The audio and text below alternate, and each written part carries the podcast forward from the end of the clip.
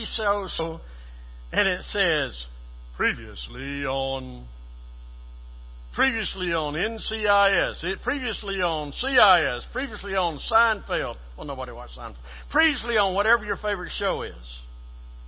And then they began to try to catch you up, and you knew you missed something last week, and they try to catch you up in about four or five or six different clips so you can be up on point. Well, that's kind of where we find ourselves this morning because, as you know, uh, we had children's uh, camp this this weekend, and we uh, uh, it was a great camp. I've already mentioned it. We'll probably mention it some more in a little bit. But uh, um, today is part three. Today is part three. Now I'm going to do you better than the TV people do, so you just hang on to your hats, okay? We had one verse of scripture. You see it on the screen. Ephesians six ten. Ephesians six ten. Go ahead, uh, Evan. And this is what it says. If you're looking up here, it's not going to read like anybody's Bible. It says, Finally, brothers and sisters, be strong in the Lord and in the power of his might. And I'll tell you about why it's read a little differently in your in your translation. But here's what I'd like you to do. I know you're seniors, most of you. Sorry about that. Would you stand to your feet with me? If you can. Steve, can you? Yes, buddy. Here we go. What we've been doing is trying to teach them this verse all week long. We've read it. So would you read it, not out of your Bible because you're going to miss it, read it off the screen with me. Finally, brothers and sisters, be strong in the Lord and in the power of his might. Ephesians 6:10. If you've ever been in Bible drills, you know you always have to follow with the reference. Let's do it one more time because I tried to get them to memorize it. It's one verse of Scripture if you've not memorized a verse of Scripture in many years, this is a good one. Say it with me. Finally, brothers and sisters, be strong in the Lord and in the power of His might. Heavenly Father, make that come real for us today. I pray that you will make us strong in your power and might the way that you have called us to be strong, not the way that we prefer to be strong. In Jesus' name, Amen. Thank you. You may be seated. Go ahead. Now you're going to see up on the top of that, finally, brothers and sisters. And we're going to stop right there just for a second because I want to say a couple of things to you. First of all, if you have the New King James or the King James Version of the Bible, it says, finally, brethren. If you have any other translation, it says, finally. I mean, from the Greek manuscripts to the newest translation, the CSB. I got one. I got another one this week. It's a it's a Charles Spurgeon Bible, and I'm fired up about it. It's a great translation. But from the Greek translations to the CSB, I have not found another translation that puts brethren in there. And I, for our children, I called it brothers and sisters. So why did the King James writers insert brethren or brothers and sisters? I don't know all the answers. I'll just give you an opinion. It's because they, they knew in the times that they lived that people needed to be seen as a family. Paul had written here to the church at Ephesus, he had written to Philipp, the Philippians, he had written to the Colossians, and he was trying to get us to see that we are a family and there is a, there is a commonality of faith. And so He's trying to communicate to us in a subtle way that we are family. Now, you know about family? They will drive you crazy. But you don't run off, you stick together. And so, uh, in order to put, to get this verse over to our boys and girls and to you, through the magic of technology, I'm going to rearrange this a little bit in more sequential order. Go ahead. Evan. Just we're going to rearrange this a little bit. This is the, this is our our time. This is the way we have focused on this. Finally, brothers and sisters, in the Lord, and in the power of His might, be strong. And so, what we want to do, hit that one more time, if you will, uh, Evan. This morning we're talking about be strong. If I were to title the message, it is Be Strong. And what I want to say to you is on this, this verse answers three questions for us. Question one was Friday night. Question two was Saturday afternoon, and then we'll get to question three. And I'm not just going to. This is not going to be snippets and scenes. It's going to help us. Okay. The first question that it answers is the conversion question. Are you listening? With these words, in the Lord. In the Lord. To be clear about our relationship to the Lord and being the fact that we are in the Lord. Everybody in this room would go, Yeah, I'm in the Lord. Well, let me just give you three things that you need to know. It's not going to be on the screen. You may want to write it down, but please remember it. The first thing you must know is who He is. The Lord. Who is the Lord? And here's what I want to say to you. I told the children Friday night He is a person. He is not a figment of our imagination, some ethereal of the mind. He is not uh, just a higher plane. He is, he is a person. He's the second person in the Trinity. He is the one who left heaven, and He's the one who came to earth through the womb of a little virgin girl. He lived a perfect life. He died the death of a sinner on an old, cruel cross. He rose from the dead, and now He is seated at the right hand of God, and He's making intercession for you and for me. Should I go on? I mean, we could go on all day with that. But here's what I'll tell you. In His death, he paid the price for your sin and for mine. And not just for your sin and mine, He paid the price for the sin of the entire world. And it was through His shed blood that the price of sin was paid. The first song that I wrote and recorded is There is enough. Jesus said this there's enough in my blood to cover you. It doesn't matter who you are, where you've been, what you've done, how far you've gone away. There's another song that says you can never go so far that you'll get outside of the love of Christ.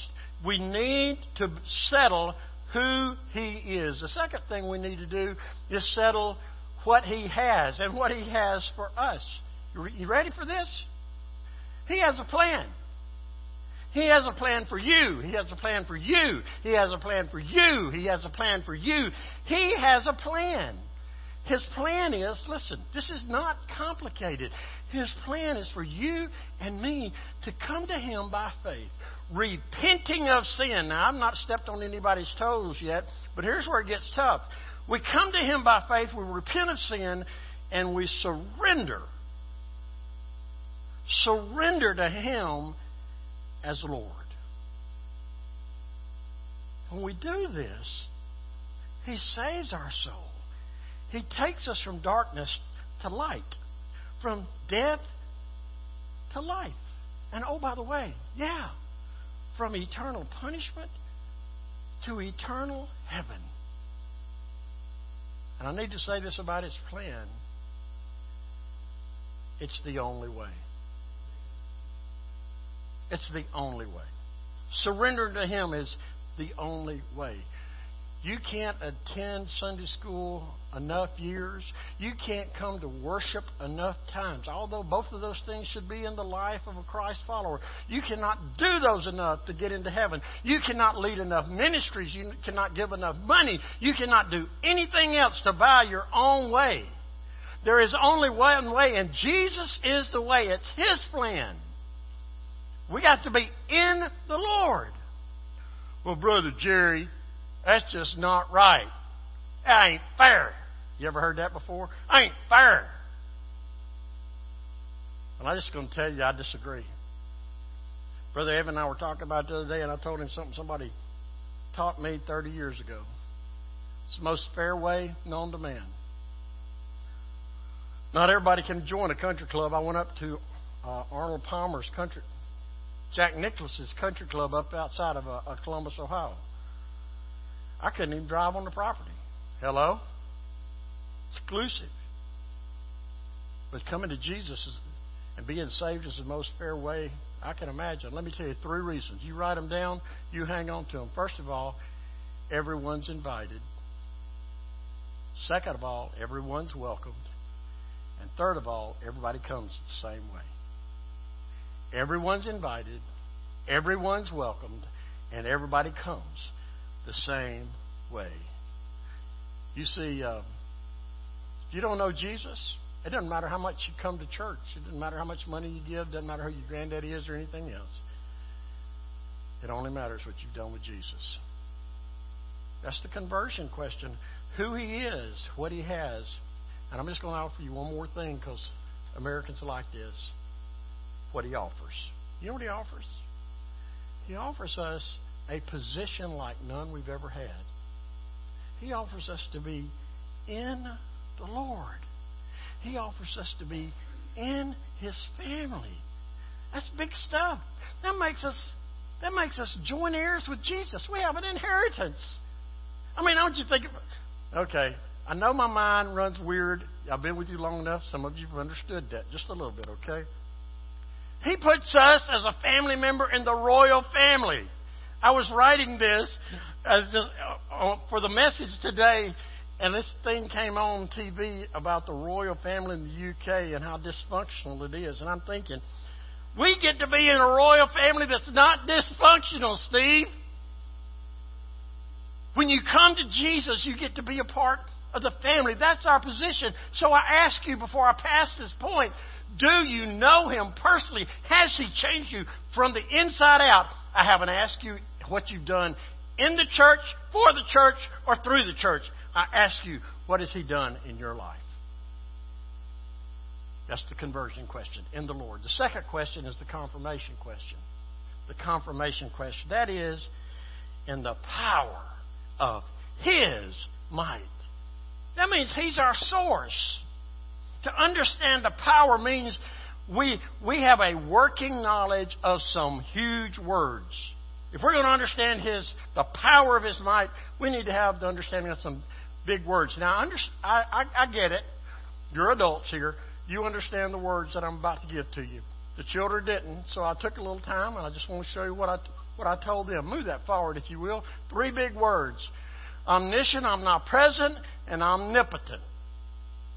Now, everybody knows what all those means, correct? Don't smile at me and act like you're goofy, okay? Here's what I'm going to tell you.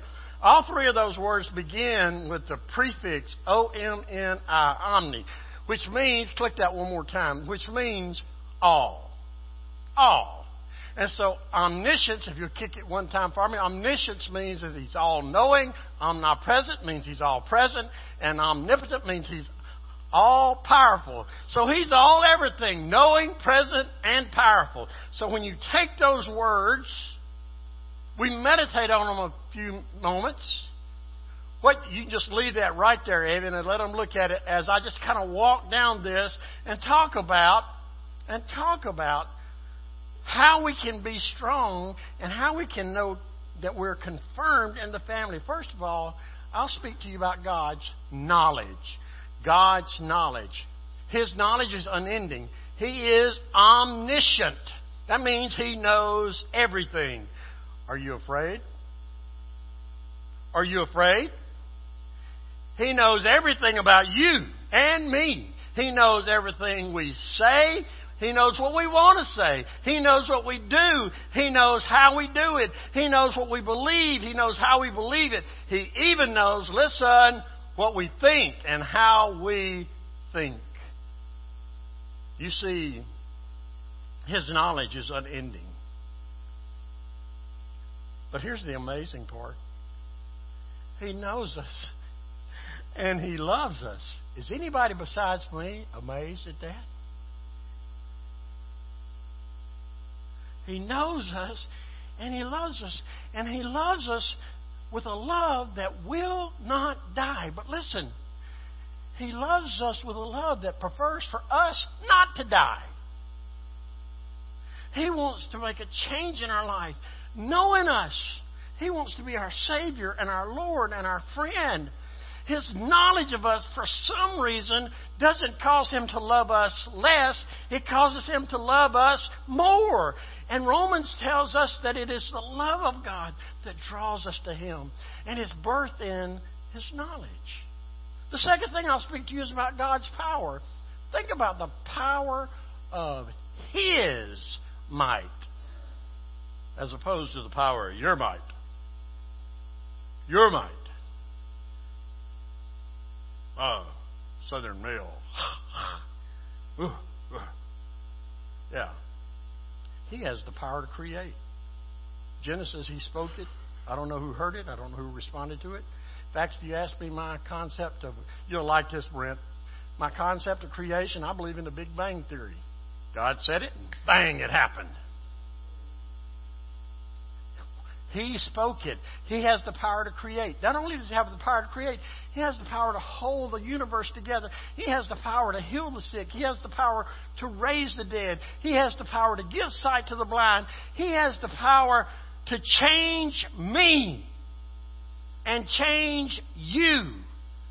This means when we place our faith in Him, our trust in Him, we believe in Him, we follow Him, we don't have to fear because He is near. You see, Paul wrote to Timothy and he said, God has not given us the fear, God has not given us the spirit of fear, but one of power and of love. And I kind of think Paul didn't know me then when he said, and a sound mind. Power, love, and a sound mind. You see, living in God's power keeps us from the evil one. Brother Jerry, greater is he who is in you than he who is in the world. You bet, but listen to me. Greater is he who is in the world than you are if you go it on your own. You'll lose every time. God's power, omnipotent. Then I'll just say God's might, which is characterized by his omnipresence. You see, God's knowledge touches us with His love. God's power draws us. God's might keeps us. He keeps us in His care. With His might, He holds you. With His might, He cares for you. With His might, He keeps you. His omnipresence surrounds you wherever you are. I'm just going to tell you, I heard Jack Taylor say this many years ago. Satan is not omniscient. He's smart, but he's not omniscient. He is not omnipotent. He's powerful, but he's not omnipotent. He's not omnipresent. He's fast, but he's not omnipresent. And I will tell you, in my life, Satan is really fast. He can move from one thing to another, one place to another, pretty quickly. So we need what our Lord Jesus has. But, folks, when we live in the Lord, when we live in the power of His might, it changes us for the better. It changes us for eternity. Have you been changed?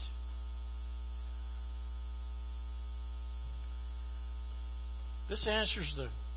Go ahead, Evan. This answers the conversion question and the confirmation question. This is where we have brought our children till today. And you know, Brother Jerry, did you say all of that to the children? Well, no. The workers who were here will tell you that I tried to put it in their language and keep it in a time frame that they could uh, embrace. But here's the big question today. We've talked about the conversion question in the Lord, the confirmation question, and the power of His might.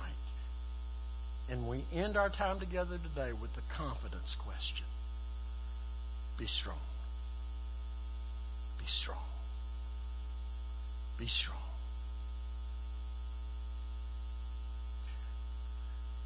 As I studied for this, my heart was pricked again what is it? What is it that gives Christ followers the ability to stand up in the face of real persecution? Now, I want to preface that with this.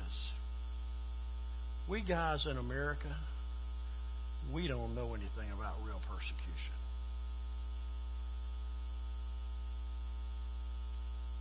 There's an organization,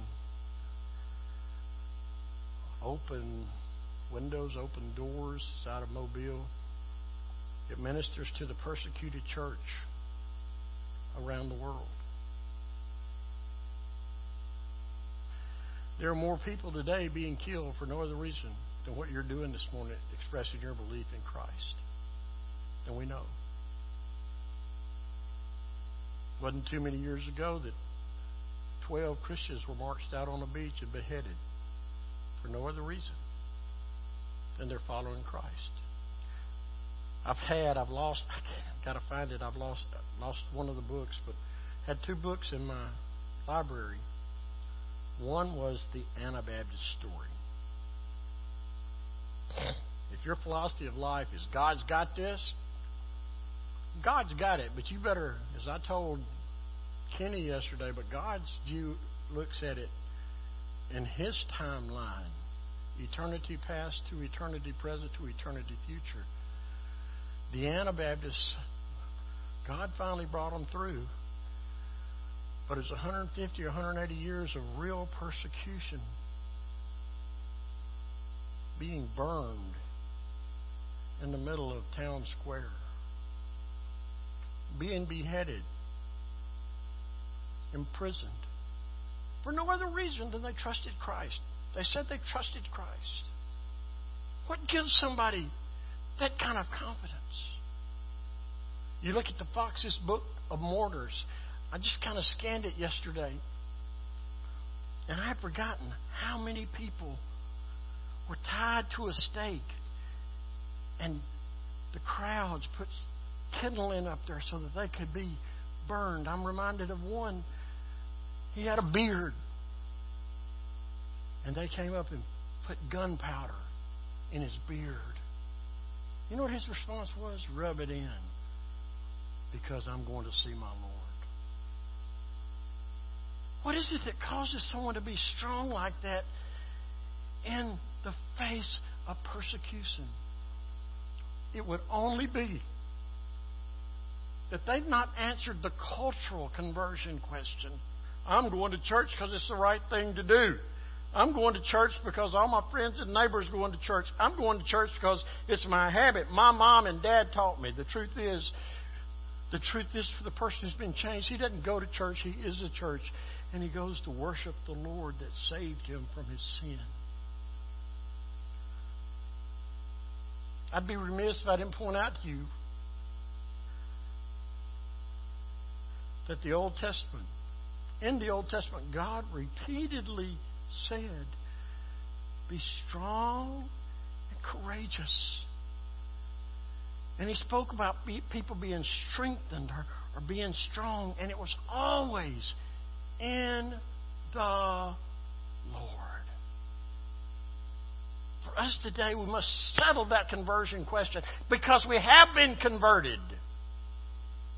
We must settle the confirmation question that we're now living not only in the Lord, but in the power of His might, not in the power of our might.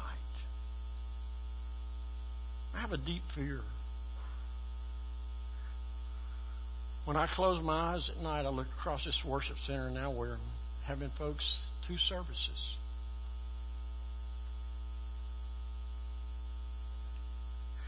Last two weeks, we've had over 200 people combined. And I pray, Dear Lord, have I not spoken the word clearly enough? Have I not spoken in the Spirit enough?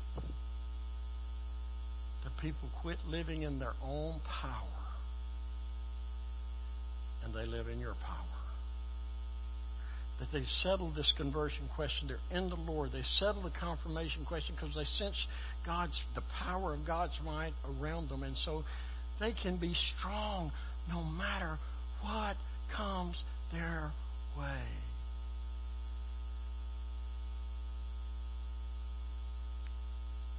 It's tough. It's tough to stand against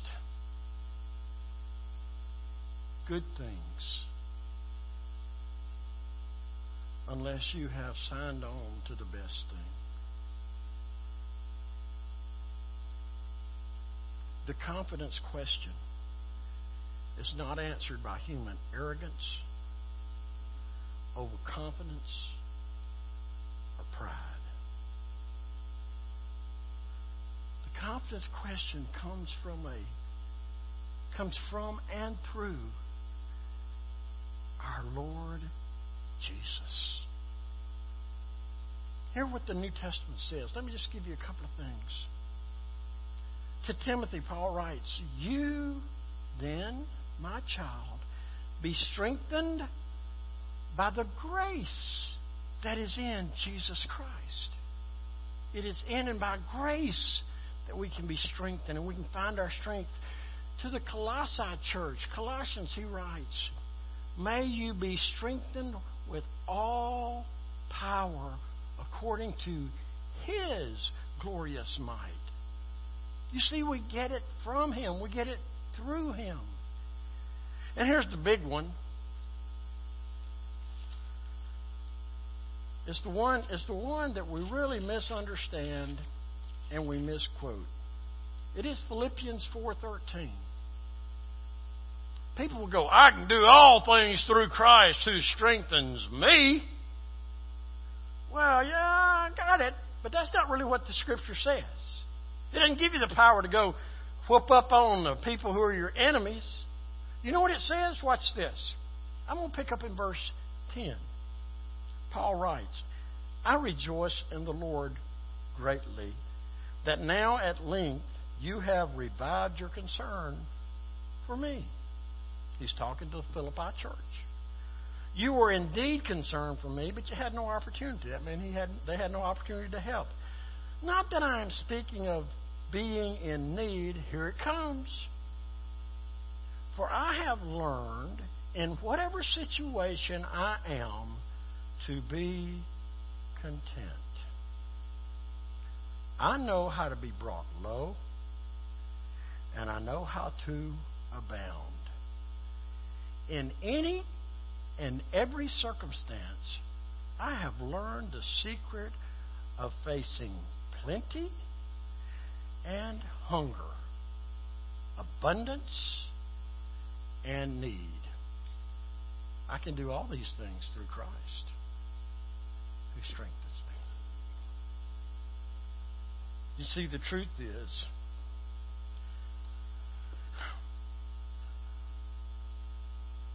one who's trying to convince everybody, I got this because I got him. I can do whatever he wants with respect. It's taking the scripture out of context. You see, being strong, I want you to hear this being strong is not always about winning, it's more often about being a witness. Being strong is leaning on Him. It's us being a witness to Him, for Him, His power, His presence, and His purpose for you. As I end, have, are you strong today because you've answered these three questions in your heart? Not to me. Have you answered these three questions in your heart? Let me tell you what's at stake. We'll have 30 or 40 kids here. That's what's at stake. We'll have more teenagers. Sit, they'll be scattered today than, down where they usually sit. Last week we had almost 30 teenagers here. That's what's at stake. Because they don't see Him in us answering these questions in us, if they don't see this in us, they have no reason to embrace it.